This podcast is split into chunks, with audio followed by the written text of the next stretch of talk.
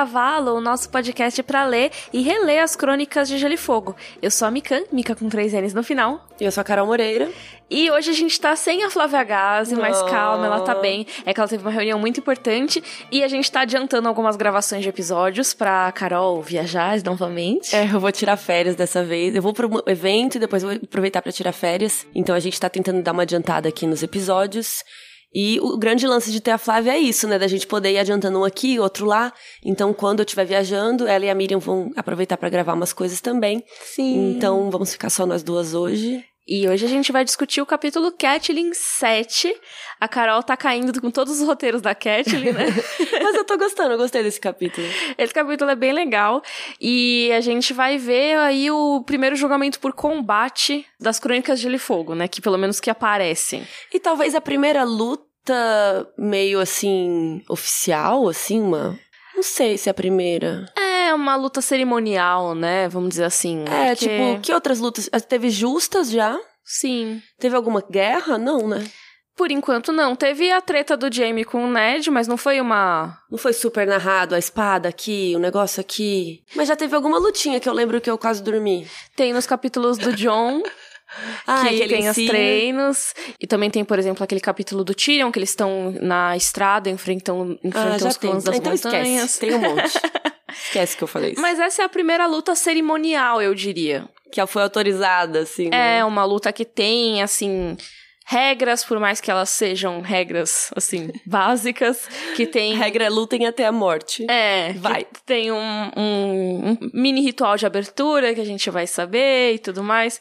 Então eu acho que essa é a primeira, assim, luta cerimonial mesmo. E a gente tem, na verdade, duas nesse capítulo, porque também é narrado do Brandon e do Mindinho, né? Sim, temos memórias. Mas antes da gente entrar no capítulo, vamos pro bloco de perguntas?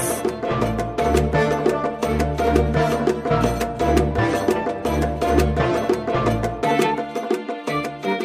Danilo mandou.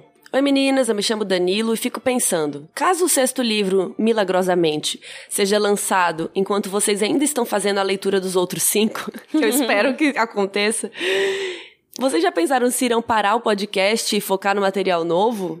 Eu acho que a gente nunca pensou nisso, porque eu acho que é- o livro é tipo uma lenda, assim. A gente não, não acha que realmente vai sair até o dia que ele sair. Eu só acredito vendo. É, assim, não sabemos ainda. Eu acho que a gente vai decidir quando for uma Quando for. realidade.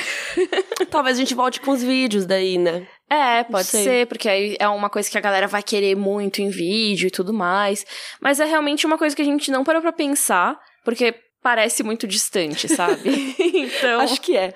no momento em que o George R. R. Martin finalmente anunciar que ele terminou de escrever e no momento em que a gente tiver pelo menos uma previsão de lançamento, aí acho que a gente pensa mais a respeito disso. Porque tem uma questão também, né? Se a gente pegar e começar a lançar episódios falando capítulo a capítulo do sexto livro, Aí vai bagunçar tudo. eu acho que bagunça mesmo, porque tem várias coisas que a gente ainda não discutiu dos livros, que vão estar nesses capítulos agora entre o primeiro e o quinto. E as pessoas às vezes só viram a série, por exemplo, aí vão querer acompanhar a partir do sexto livro. É, vai bagunçar. E, nossa, não vão saber o que tá acontecendo, porque é muita diferença que tem. Então, mas não sei. Vamos a gente ver. vai decidir depois isso. A gente pode ab- abrir um roder diferente. um novo. É o Rodor Digievoluído. Adriele Rodrigues está perguntando. Mica, Carol e Flávia, tem uma pergunta que não é sobre o episódio em si, mas sobre a logística de gravação de vocês. Que dia da semana vocês gravam o podcast? Tô perguntando porque sempre que eu escuto o podcast eu fico pensando, quando que aconteceu? Como será que foi? Hoje, por exemplo, a gente tá na minha casa, que eu recentemente, eu lembro que a gente tava gravando no estúdio, Riqueza e tal, e aí teve uma viagem que eu fiz que eu resolvi comprar equipamentos de podcasts riquíssimos, e aí eu fiz as compras e a gente tá conseguindo gravar aqui na minha casa, o que facilita muito e economiza muito pra gente poder conseguir pagar o sushi e as coisas, porque as contas estão apertadas, galera. Aliás, se vocês quiserem colaborar no padrinho aí, ajuda a gente a pagar essas coisas. E a gente tá gravando em casa e, por exemplo, agora eu tenho um pão de queijo no forno esperando pra você sair daqui 17 minutos. Olha só, então a gente grava durante pão de queijo. É, e geralmente a gente grava terça ou quarta. E é isso, não tem é, muito. não no tem fim da um tarde. dia muito fixo, assim. Agora que a Flávia entrou, como a Flávia tem a empresa dela, os horários ficam um pouco mais depois do horário comercial, assim, É umas né? cinco. Imagina assim que tá anoitecendo agora. E a gente Uhum. tá aqui, aí pode fazer carinho no Jonas, que tá aqui, que é o meu cachorro. É, o Jonas fofinho. Hoje ele tá capotado, que ele foi na, na escolinha dele. Ah, é, ele volta cansado, né? Ah lá, ele tá nem. Tem dia que ele, tá, ele quer brincar enquanto a gente É, tá gravando. tem A gente que tem que tá ficar. Ai, Jonas, vem cá. E fica fazendo carinho nele enquanto grava. É, então é mais ou menos assim que são os nossos dias. Agora eu vou pegar uma pergunta que tem a ver com alguma coisa. O Fábio Rodrigues está perguntando se a gente vai na CCXP, porque ele vai e queria muito ver a gente. Que seria legal rolar um bate-papo sobre o Rodor com nós três. E eu nunca tinha pensado nisso. Eu também não, ia ser bem legal, né? Um painelzinho assim, né? É, assim, a gente vai na CCXP. Com certeza. Todo ano a gente vai as sempre, três. né? Só que todo ano a gente faz coisas diferentes, né? E a gente nunca. A gente muito dificilmente faz coisas juntos. É. Pô, tá aí, a gente pode propor um painel pro pessoal do Creators, alguma coisa assim? Hum, era legal. Vou deixar anotado aqui. É, ou então com alguma editora que queira fazer. Ó, alguma patrocinem nós. Exatamente, marcas que estiverem interessadas em trazer o Rodor Marcas de Cavalo para livros. seu evento. Hashtag paga nós. Mas é, porque eu acho que seria muito legal fazer esse tipo de encontro. Claro que a gente precisaria ter um espaço para isso acontecer, porque senão seguranças botam a gente fora Mas da tem CCXP. tipo um, um palquinho, sabe, no Creators? Tem, mas eu acho que a programação já tá fechada. É, eu vou, vou, vou conversar com, com eles. Com a produção. Porque aí a gente ficaria no palco respondendo perguntas e a galera fica embaixo. Aí não fica uma confusão, assim, Uhum. né? Acho que É, rola. sim. As beterrabas. Ai, sim, ia ser muito legal ter um encontro com as beterrabas. Porque, cara, assim, antes mesmo do Rodor existir, a gente fez uma Bienal do livro lá no Rio de Janeiro. Nossa, foi louco. E a gente não previu um espaço pra tirar fotos com a galera depois. Foi o caos. E foram 400 pessoas e os seguranças quase mataram a gente porque eles não queriam deixar a gente parar no meio do caminho pra tirar foto com a galera. Então, a gente aprendeu que precisa ter meio que um espaço institucional assim pra receber as pessoas, porque senão a organização do evento fica muito brava. É. tá, a gente vai pesquisar isso aí então e em breve trazemos notícias. Então chega de perguntas. Sim. Vamos falar da Cat. Vamos pra nossa discussão do capítulo Catlin 7.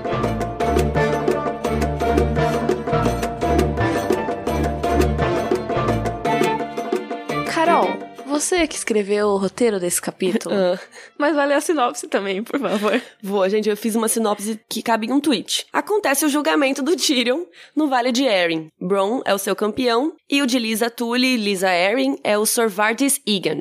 E pra surpresa de todos, o Bron é quem vence o duelo e o Tyrion pode simplesmente ir embora. É isso, não tem mais como explicar, é isso que acontece nesse capítulo. Coitada da. Ai, eu imagino a cara de ódio da Cat falando: Ele é meu prisioneiro! Oh, ele é meu prisioneiro! Ninguém ligou. Ninguém ligou, seu prisioneiro tá indo embora. Posso dar cuzão alert pra Lisa nesse capítulo? Pode?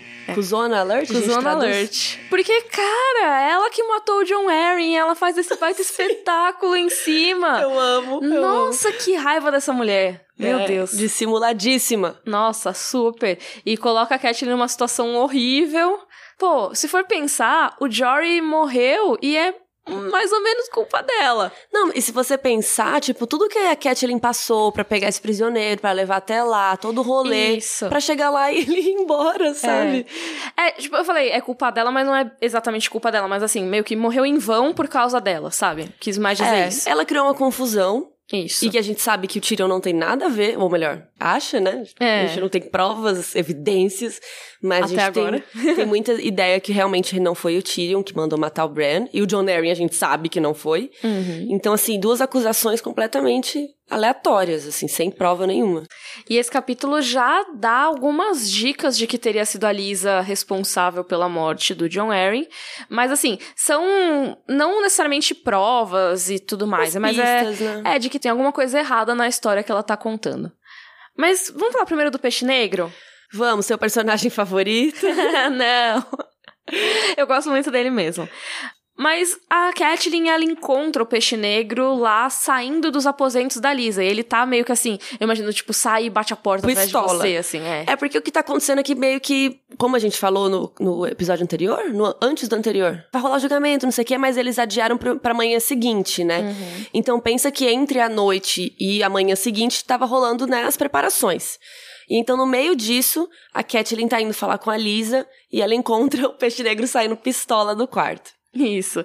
Porque ele recebeu a notícia, né, que a Kathleen tinha recebido agora há pouco, que o regicida tinha ido lá pra Corre Rio e tudo mais. Não pra Corre Rio, mas assim, ele tava juntando exército em Rochedo Casterly e ele, muito provavelmente, o primeiro lugar que ele iria atacar seriam as terras fluviais, que estão ali do lado, bem no caminho para Porto Real. É, lembrando, a gente falou, teve um episódio que a gente falou muito de geografia ali, de Isso. Corre Rio, que fica bem no meio do rolê. É, foi então, o anterior da Kathleen, inclusive. É, que é muito perigoso, né? Deixar ali tudo à mercê da, da galera, ainda mais se tá prestes uma guerra a rolar. Aquela região é bem vulnerável e, além de tudo, é a região da família Tully, que é a família da Catelyn. Então, se foi a Catelyn que capturou o Tyrion, vai, vai ser merda. o primeiro lugar que o Jaime vai querer causar uma retaliação.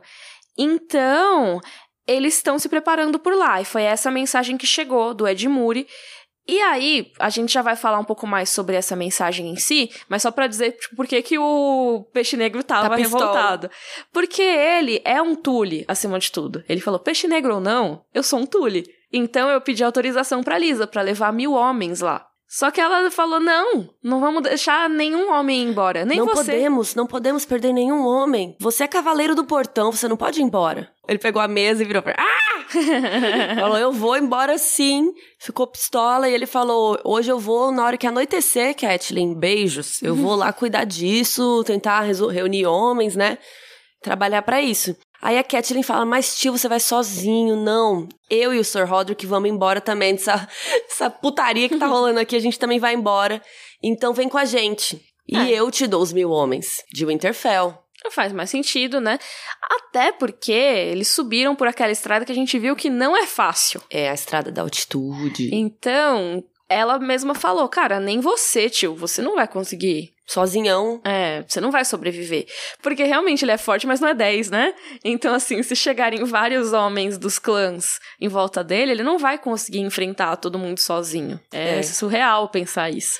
E aí eu acho legal que ele fala pra Catherine assim: você vai se juntar ao festival de tolos? Quando ele esbarra com ela pela primeira vez, assim. Quer dizer que ele tá também achando esse julgamento uma grande zoeira. É, e até o próprio cotidiano da Lisa ali, né? que quando a Catelyn entra lá, ela vê a coisa toda dos pretendentes. Como a gente falou nos capítulos anteriores, John Arryn morreu e a Lisa, apesar de ser a mãe do herdeiro, ela não é exatamente quem manda no vale, assim. Por enquanto ela é, mas a ideia que o Westeros esperaria é que ela se casasse com alguém e esse novo marido dela fosse o cara que reinasse até pelo menos o herdeiro do John Arryn entrar na maioridade, né? Que vai demorar bastante porque o Robert só tem seis anos de idade. Então é um poder muito grande e esses caras querem muito casar com ela. E ficam paparicando ela e é muito ridículo. Sim. Na porta número 1, um, temos o Sorlin Corbray, que a Catelyn descreve ele, né, no pensamento dela, como esbelto e atraente, herdeiro de uma casa antiga empobrecida, vaidoso e de temperamento quente. E que a Catelyn tá pensando assim, nenhum desses pretendentes é legal. Ainda mais o Sir Lin Corbray tem uma fama de não ser muito interessado em mulheres. Mas é isso, gente. O Westeros, os casamentos são políticos. Ele só tem que fingir que gosta de mulheres. É, no que ele faz na noite, escondido, ninguém precisa saber. E o próximo dessa lista de pretendentes é Ion Hunter, que, cara, ele é muito mais velho que o John Arryn, que a Lisa já não gostava porque ele era velho. Imagina então esse cara que era mais velho ainda. Ele tinha gota e tinha três filhos que se tratavam muito entre si e ainda por cima eram gananciosos. É complicado isso. Vai se meter numa família de gente gananciosa, vai querer te matar, pegar seu, seus dinheiro. E tem o Sir Morton Wainwood, que ele é um cara já começa a ser como é que é macho explicando, né? Tipo ele, ah, não, Kathleen, as mulheres não entendem muito dessas coisas. Quando tá falando de cavaleiros e tretas entre homens. É. Aí eu já fiquei, revirei o olhinho para ele quando ele falou isso. A Kathleen acabou de ver o Bron lutar o caminho inteiro, sabe? Ela subiu a estrada com ele. É, e aí quando ela fala a galera. Enfim. E aí, assim, no começo do capítulo, a Kathleen tá meio achando que não vai rolar esse showzinho todo.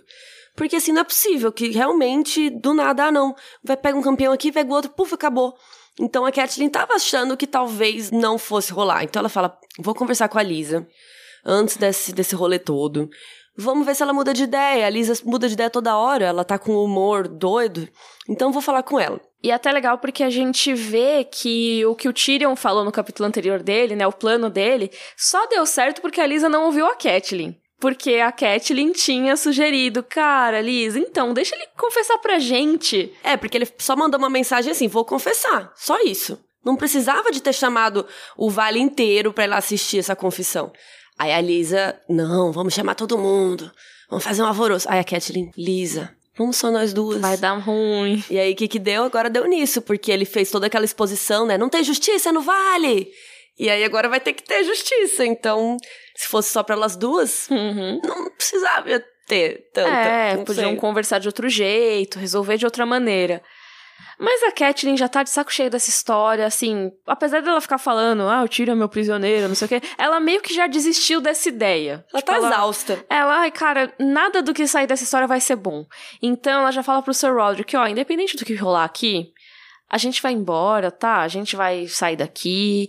Meu lugar é o Interfell com os meus filhos. Quero pegar um barquinho pra ir embora. A gente pede aí um, uma escolta até a Vila Gaivota e pega um barquinho lá. O Sir Roderick já fica, ai, barquinho. Barco, ele odeia. Lembra que ele vomitou? Lembra toda aquela Ele história? teve que raspar a barba de tanto que ele vomitou. É. Mas eu acho interessante aqui que ela fala, meu lugar é em Winterfell com meus filhos. E, tipo, não vai rolar isso. Não, a Catelyn nunca volta pra Winterfell. Spoiler, mas não volta. É, ela sempre vai. Ela vai ficar tentando resolver as tretas dos filhos dela uhum. e vai parar com o Rob no futuro casamento vermelho, né? Isso. É muito spoiler eu falar isso. Todo mundo sabe, né? Todo mundo sabe. Todo é. mundo viu a série. Mas enfim. É triste quando eu, eu anotei isso com pesar no coração, assim, que ela falou É. assim: meu lugar é com os meus filhos e não vai ser. Esse capítulo é muito foreshadowing, assim, muito. De. Assim, a gente já vê a Catelyn querendo voltar e tudo, mas tem, por exemplo, a gente vai falar das lágrimas de Alissa. E todos esses capítulos da Catelyn são capítulos que têm uma sensação de pavor do que vai vir pela frente. Ela sabe que tem merda chegando. E nesse caso também, ela, tipo, quantas lágrimas seriam a minha cachoeira, sabe? Porque ela sabe que o sofrimento mal começou. Aí a Catherine fica tentando argumentar com a Lisa que o Tyrion é muito mais valioso vivo do que morto. Porque se o campeão dele ganhar, o que, que nós vamos fazer? Ele vai embora, é isso? E aí o Lord Hunter, o boy lá que é pretendente da Lisa, ele Uhum. fala assim: Isso é impossível. O Sorvardes é top. Ele é o É. melhor, ele é cavaleiro, ele é incrível. Hum. Mas a Cat tem suas dúvidas, porque ela sabe muito bem que boa parte deles terem sobrevivido no caminho até ali foi graças às habilidades do Bron. Então ela fica meio. Tá, mas e aí? E se a gente ganhar? Ah, a gente mata ele e acabou? O que, que a gente É. ganha com isso? Nenhum dos resultados é bom pra Catelyn. Porque, como ela falou, Tyrion vale mais vivo do que morto. Morto, ele é só comida pros corvos. Não, e aí o Jamie vai ficar de boa na casa dele. Vai É, fazer nada. Claro que não. Até falam, ah, vamos mandar a cabeça do Tyrion pra ele e tal. Aí a Catelyn fala, tipo, não, velho. Não, aí vocês vão só irritar a família dele, Uhum. que é riquíssima, ou seja, eles têm muitos exércitos, eles têm condições até de comprar mais exércitos se precisar. Uhum. Enfim, aí todo mundo fica tendo essa discussão, aí a Catelyn, bacana, mas ele é o meu prisioneiro. ele é meu, cacete. Se ele é meu prisioneiro é porque eu mereci. E aí a Lisa, mas não esquece que ele matou o meu marido. Oi? Foi você que matou o seu marido. Aí ela ainda fala Foi assim, você. deixou meu bebê sem pai, mimimi. Mi, mi. Foi você. Ai, Nossa, na hora que, eu ódio. leio isso dá uma raiva. Dissimulada, né, meu? Porque foi ela mesma. Uhum, sério. E engana a própria irmã, sabe? Além de enganar todos os súditos do John Arryn, mas aí também, É. ok, você pensar, Jogo dos Tronos, a galera sempre é meio falsa. Mas assim, com a sua própria irmã. E ela não só mentiu pra Catelyn, como ela induziu a Catelyn a fazer coisas por essa mentira. Ela que mandou a cartinha, e até a Catelyn fica, nossa, eu queria ter queimado essa carta da Lisa quando É. ela me mandou. Eu queria não ter lido, né? Uhum. Essa carta. E aí a Cat conversa com o Sir Roderick. Eles ficam tipo, pô, mas você acha que ele fez isso mesmo? Ele fica negando, né? Aí a Cat fala, cara, eu acho que foi coisa de Lannister. Não sei qual. Se foi ele, se foi a irmã, se foi o irmão, se foi todo mundo junto. Aí eu não sei. Porque na carta da Lisa, ela falava da Cersei. Uhum. Mas aí chegou aqui e ela tá falando que é o Tyrion. Meio suspeito, né? Aí a Cat até pensa assim: ah, mas é porque o Tyrion tá aqui na frente dela, então é muito mais fácil acusar ele, né? Mas sei lá, se seu irmão fez um negócio, tipo, não significa que foi você também, sabe? É, com certeza. Você tem a ver com isso. Tanto é que nem quando tem lá no terceiro livro o julgamento por combate do Sandor, do cão. Que acusam ele dos crimes do Montanha, sabe? Tipo, quê? Tem vários crimes dele e tal, mas a maioria dos, dos crimes que falam são assassinatos cometidos pelo Montanha, pelo Gregor. E ele, cara, eu- não é porque meu irmão cometeu os crimes que eu tenho que ser acusado deles. É, nada a ver. E o Roderick fala até assim: com o seu perdão, minha senhora, mas veneno é coisa de mulher. E aí eles conversam que, pra fingir que foi uma morte natural, provavelmente ele morreu de veneno mesmo, o John Arryn, né? Eles estão falando. Então ele até fala: com o perdão, minha senhora, porque ela é mulher. Mas já tinham falado disso antes, né? O mestre Paisel, se eu não me engano, falou pro Ned, né? Que é uma arma de mulheres e eunucos. E até E eles de mindinhos. É, então o Sir Roderick pensa, ah, então, sei lá, o Tyrion talvez, a Cersei usaria veneno e tal, mas o Jaime, ele não usaria provavelmente, porque não é muito do feitio dele.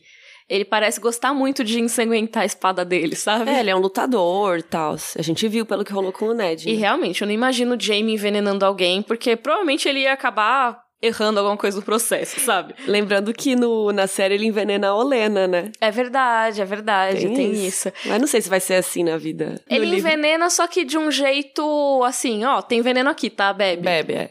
Não é um negócio sneaky. É, sem que. Olha, aconteceu aqui. É. Bom, vai começar então finalmente o julgamento por combate. Que, gente, era uma grande festa. Como é que é o UFC?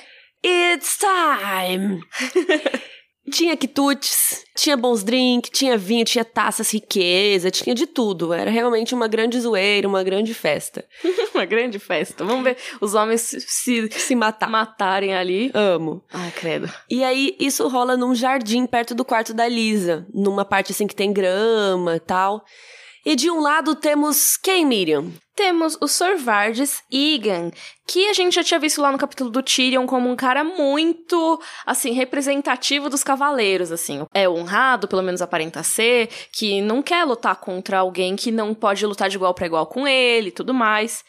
E o Sir ele tem dois jovens escudeiros e ele tava equipado pra essa luta. Todo pomposo. Ele tava todo vestido com aço, cota de malha, armadura pesada, proteção no braço, saia de metal. Nossa, eu nem consigo mais falar tudo. Gorgel na garganta, elmo, tudo. Além disso, ele tava com uma espada de dois gumes que era do John Arryn. Ou seja, não era a espada dele.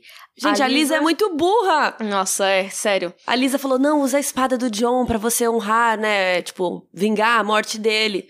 Só que, cara, não é a espada que você tá acostumado. É, o peso é diferente, tudo mais. Eu acho que qualquer pessoa que já tocou um instrumento musical, sabe? Que, porque Sim, eu, que é acho que seu, nem assim. todo mundo lutou com espadas que ouve a gente. Mas assim, se você pensar, pensa no instrumento musical, assim. Quando você toca no seu, você pratica com aquele. Mas se você pega um outro, fica meio estranho você tocar, sabe? Parece que o peso é diferente, o balanço é diferente, a distância, sabe? Tudo. Sabe o que, que eu penso? Escrever no computador dos outros. É isso. É muito É difícil, isso. às vezes. Aí é onde que tá os negócios, as letras, onde que haja. É, é outra coisa. E aí imagina uma condição de vida ou morte. É. Imagina você se pegarem e falarem, Carol, um- esse é o julgamento por combate de, De- campeonato de digitação. Digitação. Então, Eu quero o meu computador. exatamente, você vai querer usar o que você usa meu sempre. tecladinho. Mas não, né? A Lisa, muito inteligente. Ela falou que, não, essa espada é a espada que eu mandei fazer pro John Arryn, pro John, né? Só ela falou, que ele usava quando ele se sentava no trono, quando ele era mão do rei Robert. Primeiro que a espada é uma espada que funciona, obviamente, funciona, mas é uma espada mais cerimonial. É tipo a gelo do Ned Stark. Ela não é uma espada pra você usar em combate. Porque é uma espada grandona, sabe? É uma espada que ela é, beleza, aço valeriano, só que é muito grande. Não dá pra você ficar numa batalha se movendo com ela. Rápido, né? Agi- Agilidade. E aí essa espada é toda ornada, não sei o quê. Cara, não necessariamente vai ser boa só porque ela é ornada. Não é porque é bonito que funciona. Exatamente. Mas aí o que me deixa mais triste é que a Catelyn até pensa falar da espada. Ela, ela olha pra aquilo e fala assim: Ai, tô cansada de brigar com a minha irmã. É, já, já, Já deu. coisa. Só que eu fico assim: não, não, Catelyn, fala alguma coisa. o prisioneiro não era seu. Toda hora tenho- ela fala isso. Eu tenho certeza que se a Catelyn tivesse falado, a Lisa ia ter ignorado também. É, mas ai, pelo menos ela podia jogar na cara dela depois. Mas aí do outro lado a gente tem o Bron. Eu claramente só tenho um lado aqui. O Bron, ele tá o oposto dos Sorvardes, assim. Primeiro que assim, ele não tinha os equipamentos dele, assim, porque ele tava na estrada. Ele não Viajando. saiu, não, não trouxe um monte de coisa, sabe? Um monte de tralha. Então deram uma chance igual a ele pra se vestir como os Sorvardes, se equipar como ele. O mestre de armas do Ninho da Águia ofereceu equipamentos pra ele escolher e tudo mais. E o Bron escolheu, mas ele parecia quase pelado ao lado dos Sorvardes, assim, a Catherine fala. Por quê? Ele tava com uma cota de malha, uma rede de cota de malha na cabeça, botas que tinham uma leve proteção nas pernas e uns disquinhos de ferro costurados nas luvas. E meio que só Só. isso. Peladão, né? É, exatamente. Só uns, uns pedacinhos aqui de proteção, que também não ia sem nada, né? É, mas cota de malha não é essa coisa toda também. É, protege, com certeza, mas não mas é tanto. sem o escudo, sem o, não é o escudo, né? A armadura, Uhum. tenso. Mas tem uma coisa, enquanto o Sorvard estava muito protegido, ele estava tipo com uma couraça assim, praticamente, né? O Bron, ele ganhava em velocidade. E a gente vai ver isso nessa luta. Yes. Porque ele ganhou muita mobilidade em relação aos Sorvardes. Os Sorvardes precisavam de ajuda dos escudeiros para se levantar. Quando ajoelha no começo, que a gente vai falar da cerimônia, ele não consegue levantar sozinho, de que tá Tão pesado. pesada que é a armadura. Imagina você lutar com uma roupa de astronauta, que é aquela roupa de 20 quilos, sei lá, uma roupa de bombeiro. Essas roupas que são muito fortes pra proteger, né? Mas elas também são muito pesadas. E o Bron não. O Bron tá assim. Livre, leve, solto. É, nem o elmo dele é inteiro. Ele pode enxergar muito mais facilmente também. As laterais, assim, né? Uhum. E o Bron ainda tinha uma vantagem da altura. Ele era uma meia mão mais alto que o Sorvardes. E isso dá o quê? Envergadura, ou seja, ele tem maior alcance. Você que entende de UFC, de boxe, de luta, Eu não entendo, não. envergadura é tipo assim, se eu esticar o braço aqui, o meu braço te alcança mais do que você me alcança. Porque eu sou mais alta. E é o caso. Eu com a espada na mão, eu consigo te alcançar e você não, não consegue me alcançar. Olha só. Isso E- é um princípio de Overwatch, sabia? Ah, é? Não só do Overwatch, mas de outros jogos de tiro, assim, porque uma das estratégias que se replicam pra combates também é que você sempre tem que procurar o high ground, né? Ou seja, o lugar alto. Porque de lá é mais difícil seus inimigos te acertarem e você tem uma visão melhor e você pode só, tipo, jogar coisas lá de cima, sabe? Pra você acertar o seu inimigo é muito mais fácil. Mas não tem nada a ver com isso. Tem a ver sim, porque quando você tem uma envergadura, você consegue acertar mais facilmente lá de cima, entendeu? Mas quando tiro é outra coisa. É outra coisa. Tá bom, tá bom. Mas também não dá pra isso. Tá bom, você atingiu todos os fãs de Overwatch agora, eles te amam. Bacana. Mas então, Não sei se tem fã de Overwatch ouvindo a gente aqui. tem, com certeza. Tem. Mandem e-mail para rodercavalo.gmail.com e escreve Eu sou fã de Overwatch. Então, e além de tudo, o Bron era uns 15 anos mais novo que o Sorvardes. E aí a juventude é sempre uma, uma grande vantagem, né? Com certeza. É, com porque certeza. depois, depois dos 30 a mais, gente, as coisas não são mais fáceis. Devo Ah, avisar é? vocês, infelizmente. Tudo fica muito mais difícil. E se a gente fosse lutar, Carol? Porque, ó, Eu tenho envergadura. tem envergadura, Mas sou velha. mas eu sou mais nova. Aí ia ser mais equilibrado, talvez. Mas a Carol fez Muay Thai e eu sou sedentária. então tem É, isso. tem isso. E aí, eu quero que a Miriam conte toda a cerimônia que envolve isso, que é uma firulada, Ah, é. que eu amo. Eu nem lembrava dessa cerimônia, sabia? Que tinha uma firula? É, aí eu fui eu, reler- obviamente, não. eu fui reler, eu, eita mesmo. Porque chega o septão, e aí ele vem... É, eu achava que, ia, que o menino ia gritar, vai! E aí eles iam começar a se matar, assim. Eu também achei que era tipo isso, mas não, eu tinha esquecido completamente. Primeiro que o Tyrion fica parado lá no meio, e aí os campeões Eu amo se que ele fica assim ajoelham. no meio. a galera se ajoelha em volta dele, né? O Sir e o Bron. E aí o Septão pega uma bola de cristal facetado. Que é tipo aqueles cristais que quando você põe na luz viram arco-íris, assim. É, sabe diamante que Um tem prisma. aquelas. Isso. Que tem uma- uns cortezinhos do lado, assim, é meio isso. Tipo Isso. aqueles cristais vibes. É, Sabe? tipo que um, provavelmente você encontraria aqui na minha casa. um prisma de Newton, assim, alguma coisa assim. É, ou algo nerd, assim, também, pode ser. ou algo vibes, hippie. Mas aí o que que aconteceu, né? Quando ele ergueu bem no alto, a luz bateu no Tyrion, assim. Um arco-íro. Um arco-íris. Então era um, era um prisma de Newton, eu acho mesmo. É, uma bola cheia de cortezinhos dos lados. É, porque ele reparte entra. a luz branca em Sete Cores do Arco-Íris. Isso. E aí ficou lá na cara do Tyrion essa luz de Imagina arco-íris. que onda. e aí eu tinha um cantor lá tocando, um Marillion lá Um tocando. Marillion. que vibes. E aí, o Septão, ele fala, cara, deuses, por favor, olha, cara, deuses. Ele não fala assim, eu Deuses. estou... Chega mais. Estou parafraseando. Ele pede para os deuses olharem para baixo e testemunharem esse julgamento, que eles encontrem verdade na alma deste homem, no caso do Tyrion, e que concedam a vida e a liberdade se ele for inocente ou a morte se ele for culpado. Aí o Tyrion cochichou alguma coisa no ouvido do Bron, o Bron deu uma risadinha e E foi. foi. E aí, se a gente já achava que o Sr. Vard estava com muito peso, ofereceram mais. mais. uma coisa. Ofereceram um escudo gigante, tipo meio de carvalho, assim, triangular. E ele pegou. Porque faz sentido de acordo com tudo isso que ele estava usando. De um metro e vinte. Pois é, De grande. com- De, com- comprimento que fala? De, na vertical, assim. É, comprimento. O escudo tinha quase meu tamanho. não, você não tem um metro e Eu vinte. tenho 1,60. Eu ia ficar só da- do busto pra Só cima. a cabecinha É. para cima, assim. E aí, ele aceitou esse escudo. Ofereceram um similar pro Bron. Afinal, é pra eles terem condições parecidas. E o Bron só, tipo, ignorou e cuspiu, assim. Eu assim, amo "Ah, que ele precisa." cuspiu no chão, tipo, "Ah, não quero, sabe? Podia falar não? Podia, mas não, ele cospe no chão, sabe? É isso, o Bron ele, é- ele é a antítese do cavaleiro, assim, porque você imagina que o Sr. Vardes vai, ah, muito obrigado por oferecer, vai ser muito útil, que me ajude a vencer essa batalha. E aí o Bron só, tipo, não precisa, e escarra no chão, assim.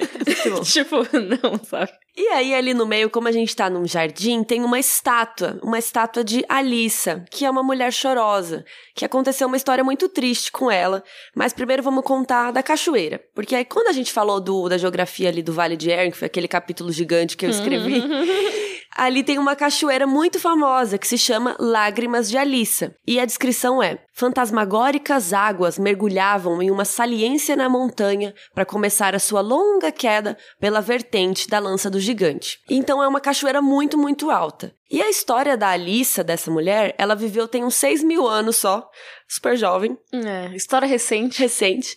E o seu marido, seus irmãos e todos os seus filhos foram assassinados. Mas.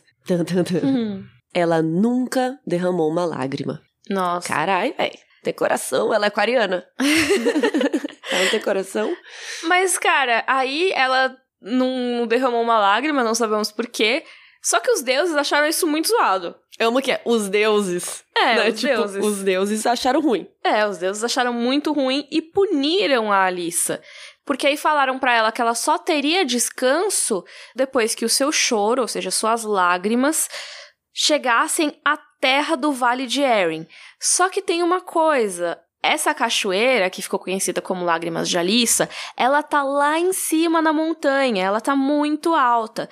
Então, a água, gente, evapora no caminho, ela não chega no chão. Imagina isso que louco. Ó, se vocês quiserem ver uma, que é. Porque isso acontece na vida real. Tem uma cachoeira que se chama Salto Ángel ou Cataratas Ángel, que fica na Venezuela. Se você pesquisa Eu isso. amei essa pronúncia. Ángel. Ah, quatro anos de espanhol, né, linda? Angel. Não, não sei. No hablo. Não hablo. No hablo. É. Okonomiyaki. eu sei, o que eu sei falar em japonês. Então, existem cachoeiras que acontece isso, que a água lá vem lá de cima tão alto que ela evapora no meio do caminho e não chega no chão. E aí, a punição da Alice é essa, que ela só vai descansar, né, tipo, a alma dela, quando essa cachoeira, né, que são as lágrimas dela, chegarem ali embaixo no vale. Só que isso nunca aconteceu, porque elas sempre evaporam antes. Ou É. seja, ela está ardendo no mármore do inferno. Ai, tadinha. Tadinha. Nossa, que punição tensa, né? É, mas uma lagriminha, né, pra, pra sua família? Ah, eu não- sei a situação dela. E se ela tinha o olho muito seco? Não tinha oftalmo naquela época, né? É, então. Os deuses, em vez de mandarem ela pro médico, É. puniram ela pela eternidade. Mas por que a gente tá falando disso? Porque tinha uma estátua dessa mulher chorosa ali no jardim, que vai ser importante na luta. O Bron vai fazer bom uso dessa estátua. Isso. Então, finalmente chegou a hora da nossa luta propriamente Agora dita. vai. Agora vai. O Sorvard já grita lá pelo ninho da águia e pelo vale, porque eles fazem isso, são cavaleiros. Aí o Bron gritou, Cuiabá! Não, mentira. o Bron só falou assim, ah, beleza. E deu uma saudação bem, meio rápida assim pro Tyrion, não falou nada. e aí o Robert Eyre falou, lutem! e na série fica legal isso, porque o Robert Eyre, ele tá bem representado, assim, meio criança querendo ver a treta, assim, eu acho que ficou legal. Sim, eu acho bem legal. Uma criança ficaria empolgada numa situação dessa, eu É, acho, ainda né? mais ele que quer matar o Tyrion logo. E aí, a gente vai resumir essa luta, porque é muita coisa. E assim, leiam um capítulo caso vocês queiram ver os detalhes. Mas, basicamente, o Bron, ele tava dando umas cutucadas no Sir Varys, assim. E ele dava a volta nele. E o Sir Varys, como a gente falou, ele tava muito pesado. Ele não tinha mobilidade. Então é meio que assim, cutuca de um lado, o cara vai virar. e cutuca do outro. Aí ele tipo, demora meia hora. Sabe o pescoço, assim. É, sim. Então, assim, basicamente o Bron ficava cansando o Sr. Vardes. E aí o mestre de armas até comenta, cara, ele tá tentando cansar ele pra depois, mais pra fim, né, dar um golpe nele. Que isso acontece muito também em luta de boxe, que tem muitos rounds. Então, assim, você não se cansa muito no começo, você quer se guardar pro final. E aí tem lutadores que são bons como o Bron, que ficam fazendo isso, fica fugindo, fica cansando o cara que é mais pesado, pra no final meter nele. Hã? Ah, muito Foi sem querer. Então, basicamente, o Bron fica fugindo, fica saltando de um lado pro outro. E aí o Robert Arryn até comenta: Mãe, eles não vão lutar de verdade? Quando que vai começar? Porque, é porque tipo, não tá rolando uma luta. O Bron só cutuca e foge e tal. É. Que se a gente for parar pra pensar como cavaleiro, Não é honrado. não é né? honrado, não é o tipo de luta que se espera. E é aquele tipo de coisa. Tem jogos que você só consegue jogar se as duas pessoas envolvidas cooperam. Se tem alguém que não tá afim, não rola direito. Tipo, podia ser a gente, mas você não colabora?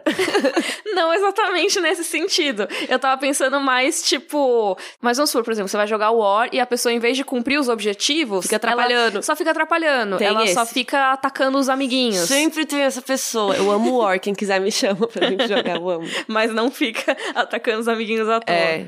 É isso, sabe? Tem jogos que dependem da cooperação. E lutas também acabam dependendo da cooperação, porque tem uma série de regras que às vezes não são regras ditas, mas que precisam rolar ali. Vou dar um exemplo meio besta. Quando eu lutava taekwondo, eu fazia quando era bem mais nova. Taekwondo é esporte olímpico, então assim, você no treino você não batia de verdade na pessoa, você fazia a luta sombrinha que eles falavam, você batia de leve assim, só pra ver que você acertou no lugar e treinar o movimento. O importante era treinar o movimento certo.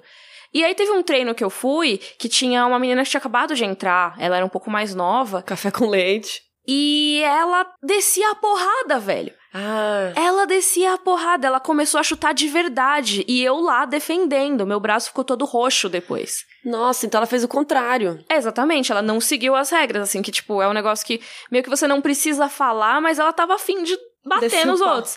Nesse caso, não dá pra você fazer o que foi proposto porque tem alguém que não tá colaborando. E, tipo, essa luta é meio que isso. O Sr. Vargas quer seguir as regras, ele quer ser o cara que vai lutar desse jeito, mas a luta não vai seguir do jeito dos cavaleiros Mas porque o que- Bron não colabora. É, mas será que ele sabe lutar de outro jeito, Vardes? Talvez não, Né? Porque eles foram criados assim. Mas é meio que isso, tipo, se espera que seja uma luta entre dois cavaleiros. E não foi o que Mas- aconteceu, é um cavaleiro versus um, Um mercenário. Uh!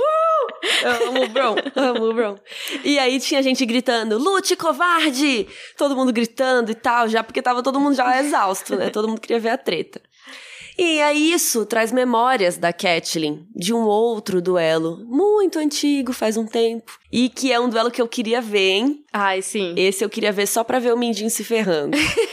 ela se lembra de quando o Mindinho, ou o Peter Baelish, né, lutou por ela contra o prometido dela, o Brandon Stark. Lembrando que a Catelyn era pra casar com o irmão do Ned, o Brandon, mas o Brandon vai morrer depois aí dessa história. E aí, né, o Mindinho desafiou o Brandon pela mão da Catelyn. É, a gente vai deixar linkado lá no nosso site, que é rodorcavalo.com.br, o link pra um vídeo que ficou muito legal, que é sobre as famílias Tully e Baelish. E nele Ele tá gente- junto, né, inclusive. É, exatamente. A gente conta a história do Mindinho, como que ele cresceu lá em Corre Rio, por que que ele cresceu lá e tudo mais. Assim, resumindo, ele cresceu lá e acabou se apaixonando pela Catelyn, só que como a Catelyn era prometida pro Brandon Stark, o Mindinho quis desafiar ele pra esse duelo. Só que o Brandon era muito maior, era mais velho, e a Catelyn tá lembrando exatamente de como o Brandon deu um pau no Mindinho nessa luta. Amo. E aí, é, o Mindinho tava usando menos coisas também, que nem o Bron, mas não era porque ele era ágil- é porque ele era mais pobrinho, não tinha as coisas direito. Então ele tava usando um elmo, um peitoral e uma cota de malha. Só que o Brandon olhou isso e ele foi honrado. Ele tirou as coisas dele. Então ele ficou mais ou menos de igual para igual. Ele foi tirando a armadura, tirando as coisas. Acho que ele não tava com medo, né? Então É. ele só tirou mesmo. Não, eu acho que ele não queria que ninguém dissesse depois que ele não deu a chance, sabe? É, foi meio igual para igual. E aí a Cat até deu um lencinho azul claro pro Brandon, que nos livros eles têm um negócio que é o favor, né? Que é, tipo, você dá o favor, tipo, a donzela dá o favor dela. Quem está torcendo? É, que é tipo isso, é um amuletinho, é algum charmezinho que deixa, tipo, Que pode que ser um ia dar? laço. Pro seu torcido. pra pessoa. Acho que nada. Não, você tem que dar alguma coisa. Eu não, é que eu não uso muita bijuteria. Tem que ser coisa que você usa, será? Tipo a coroa Acho de flores? tem, porque eu acho que, tipo, a mina, ela pega, assim, tipo, da roupa dela e dá, sabe? Ah. Tipo, lenço, ou então, tipo, flor que ela tá usando. É, mas aí no dia você tem que usar, então, os trecos. É, sei lá. Eu ia dar o meu colarzinho. Pode ser. É, não sei o que que ia Você dar. não usa colarzinho? É, eu ia cortar um pedaço do meu cabelo. Uma e mecha, assim. pode ser. E aí ia voar tudo. ia voar tudo. Eu quero saber o que vocês aí do outro lado ia dariam. no duelo. Pensem aí o que vocês dariam, que é uma coisa muito sua, pro seu favorecido aí, pra quem você tá torcendo. E aí, quando ela deu o lencinho pro Brandon, ela falou assim: Olha, eu amo o Peter como um irmão. Dá pra você aliviar pra ele? Mata Aí- ele não, por favor, né? É, só não mata. e aí o Brandon fala: beleza, vou ficar de boa. E a luta acabou muito rápido. Porque o Brandon ficava gritando pra ele se render. Tipo, o Brandon já tava. O cara tava ferrado, o Mindinho. E ele ficava, renda-se. E o Mindinho, não. Ele não se rendeu. O Mindinho é o Rock Lee. Claro. Desculpa. O Rock Lee, que mesmo desacordado, continuava levantando pra lutar. e aí foi assim: o Mindinho não se rendia. Aí o Brandon encheu o saco de ficar pedindo e deu um golpe final nele, assim. Só que na real foi uma ferida bem profunda. Eu acho que o Brandon. Não sei se ele É. realmente queria poupar a vida dele. Porque foi por pouco que o Mindinho não morre. Ele ficou hospitalizado, entre aspas, ficou de cama um tempão. Foi um corte assim na costela, meio barriga, meio Aham. fundo, sabe? Ai, que tenso, né? Então, você acha que o Brandon tava poupando mesmo a vida dele? Não, acho que ele quis machucar. Não tava nem aí se morreu, não. É, porque, né?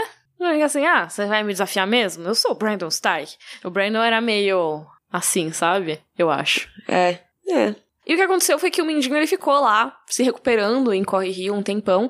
E é muito en- engraçado que a Catelyn conta, né? Que enquanto isso, ele tava sendo cuidado lá pelo mestre. E a Lisa ajudou, não sei o quê. A Lisa que ajudava a cuidar dele. É, basicamente ela se esgueirava no quarto dele e eles transavam. Inclusive, ela ficou grávida, né, dessa época. E assim, o Mindinho foi mandado embora de Corre Rio logo depois disso. É, ele se recuperou um pouco, ele terminou de se recuperar lá nos dedos, onde era a cidade dele. Mas antes disso, quando tava no fim do, da- do golpe ali, o, o Brandon golpeou ele, aí ele falou, Cat! e falou, tipo, a última palavra dele foi Cat. Hum.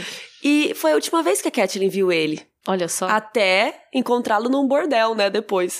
olha só. Mas pra vocês verem, tipo, a última vez que ela tinha visto ele foi quando ele estava lutando por ela e coisa e tal, né? Uhum. Bem louco. Mas enfim, a Catelyn tá lá nos seus devaneios e ela lembra que Volta tá rolando uma luta realidade. na frente dela ali.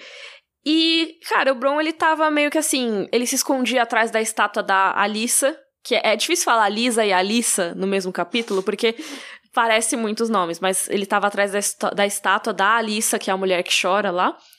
E ele voltava e golpeava. Então, tipo, ele tava usando aquilo como uma, uma- Um escudo. É, um escudo. Tipo, é um escudo que ele pode ficar andando ao redor e não algo que impede que ele mova os braços, que nem no, caso do escudo grandão do Sir Vardes. E acabou que o Bron conseguiu acertar um pouco o peitoral do Sir Vardes. Aí o Sir Vardes, ele esbarrou na estátua. A estátua deu uma desequilibrada, mas voltou pro lugar. Aí o Sir Vardes perdeu o Bron, ele não tava vendo onde o Bron tava. Gente, como assim? O retrovisor dele não tava pegando. Tava aquele. Como que fala? Quando o retrovisor não enxerga um pedacinho? É o ponto, Ponto cego. cego. É, imagina, ele tá com um elmo inteiro e um monte de armadura, ele não consegue se virar, então ele tá com muitos pontos cegos ali. Mano, as ele ideias. deve estar praticamente sem visão periférica ali, sabe? Então o Bron se aproveitou disso.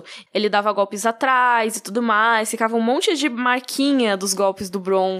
É, é que- interessante é que a luta começa meio assim, o Bron fugindo. O Bron fugindo. De repente, quando você vê, o cara tá todo marcado. Tá com um corte aqui, outro corte ali. Então, aos poucos, o pessoal vai ficando meio apreensivo assistindo a luta, né? Porque o cara tá começando a ficar meio ferrado. Começa a ficar meio manco, sabe? Começa a ficar meio assim. E o Varys até conseguiu dar uma desequilibrada no Bron uma hora, só que aí ele apoiou na estátua. Uhum. Aí o Varys tirou o escudo e foi pra frente, levantou as duas mãos com aquela espadona pra atacar. Mas o Bron pulou pra trás e fugiu. Uhum. E o golpe acertou a estátua, que até quebrou um pedaço do braço da, da mulher, coitada. A Alissa não basta chorar, tem que ser quebrada. Tá né? sem um pedaço. E aí o Bron faz o antepenúltimo golpe dele, que ele empurra a estátua e cai em cima do Sr. Varys. Ai. E aí o Sr. Varys fica preso ali embaixo. E aí na série, isso é muito legal o jeito que faz, porque fica aquela tensão. Só que na série não tem a estátua, né? Mas é mais ou menos parecido essa coisa de. Ele cai. Uhum. E aí ele vai andando devagar, o Bron. E aí tá todo mundo assim, não, poupe ele, poupe É. ele. E aí ele olha, e aí ele não vai poupar, né? E dá o golpe final. E aí ele deu um golpe e Sr. Varys morreu. E sabe o que me deixa muito chocada nessa luta? O quanto a Lisa é fora da realidade. Porque assim, a galera no começo tava achando, ah. Varys, não é legal. Aí eles foram percebendo o que tava rolando. Tipo, nossa. Varys tá tomando um pau, Foi ficando né? climão. Esse cara, tipo, não luta com ele direito, tá trapaceando, mas assim, se ele não tomar cuidado, ele vai se ferrar. Então, dá pra perceber que eles estão sentindo um problema ali. Mas a Lisa, logo antes do negócio da estátua cair, ela chega, Sr. Vardes, meu bebê Mata tá com ele." sono, mata ele logo. Tipo, você não tem noção do que tá acontecendo. E o cara lá todo ferrado já, tadinho. É, tipo, ele obviamente tava na maior desvantagem. E ela, ah, mata ele logo, sabe? Completamente sem noção. Não, não sabe o que tá rolando na frente dela. E aí, nesse final, não teve como ela não perceber, porque o Sr. Varys ficou imóvel, morreu. Morreu. E aí o Bron, eu amo essa parte, ele cospe um pedaço de um dente dele. Cospe e daí vai pra lá, né? Tipo, meio que se apresentar, sei lá. E aí ficou aquele cri, cri, Climão. aquele climão, torta de climão. E aí o eu amo que o menino fala: "Posso fazer um homenzinho voar agora, mãe?" Tipo, não. Hum, acho que você não entendeu a luta. e aí o Tyrion responde: Este homenzinho aqui vai descer com os nabos. Valeu, farol!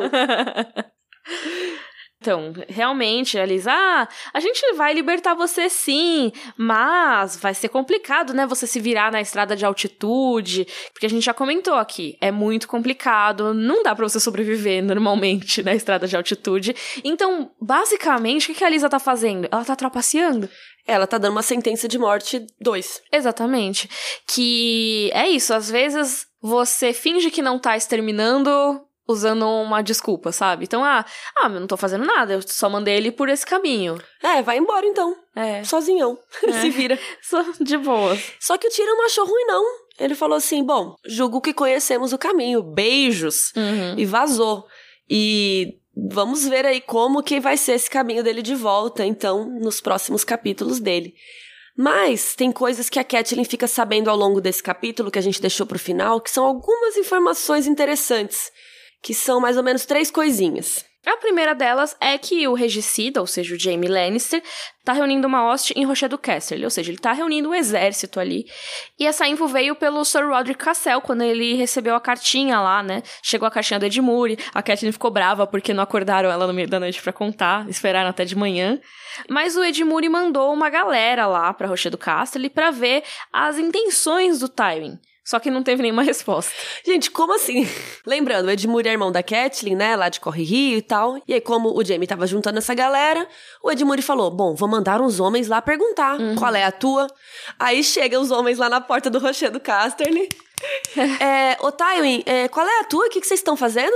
Não vou te contar, você é meu inimigo agora. Isso é engraçado, porque isso é diplomacia. É doido Sim, isso. que antigamente eles marcavam hora pra, pra guerra, né? Não, e também pensa, hoje em dia isso ainda acontece. Vamos supor, Coreia do Norte faz testes de mísseis e aí cai no mar do Japão. Só que não cai no Japão em si, mas cai lá perto. Aí o Japão, Coreia do Norte, o que você que está estão- fazendo? Será? Coreia. Quais são as suas intenções com isso? Ou então, país tal começa a fazer experimentos nucleares. Aí vai, tipo, a ONU lá.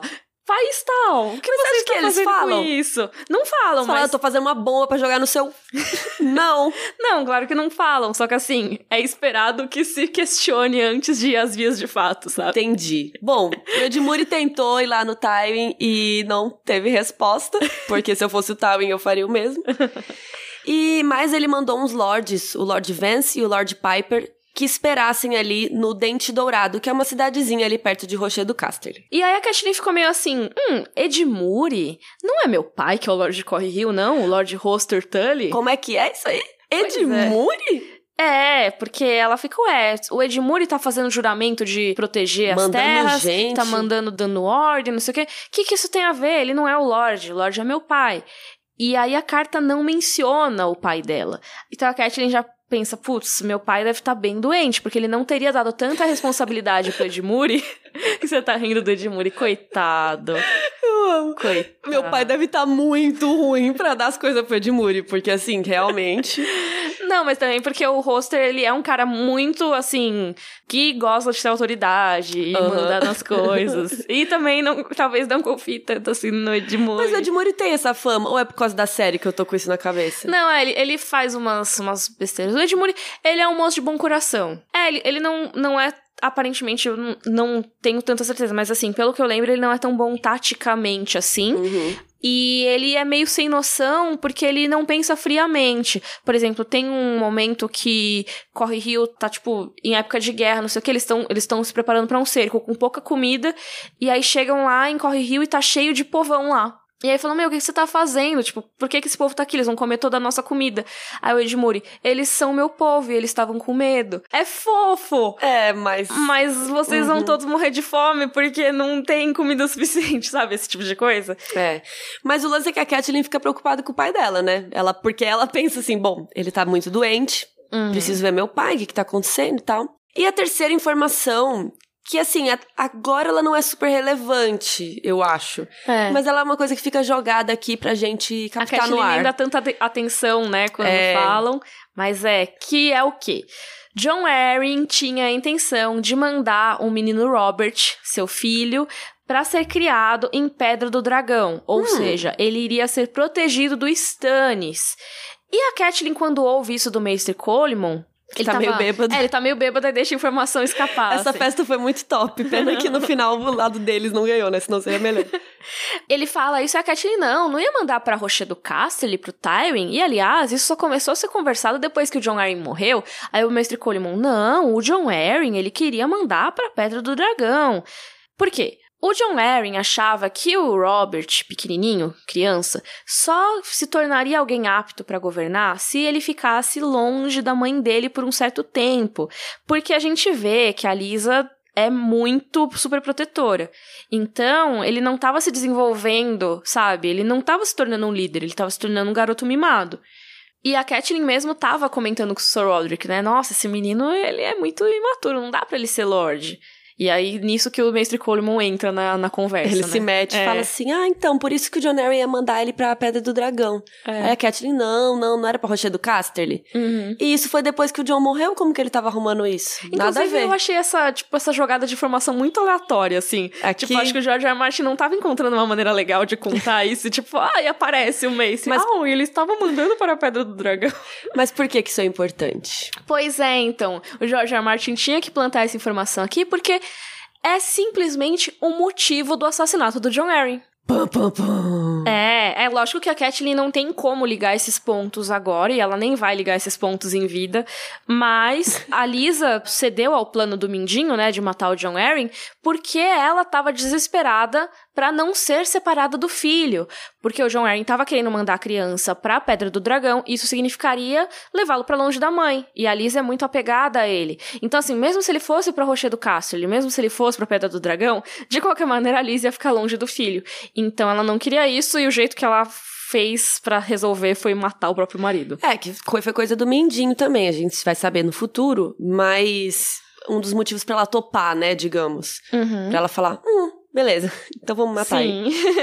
E vamos pro nosso momento Valar Morgulis! Sorvardes Igan, seja bem-vindo ao momento Valar Oh, Morgulis. tadinho. Rest in peace. A gente tinha 22, com o Sorvardes agora temos 23 mortos. Uau, né? Estamos aí Tá crescendo. crescendo. Eu acho que agora a gente vai crescer cada vez mais essa, essa É, lista vamos aqui. dobrar a meta. É, porque agora começa a matança geral aí.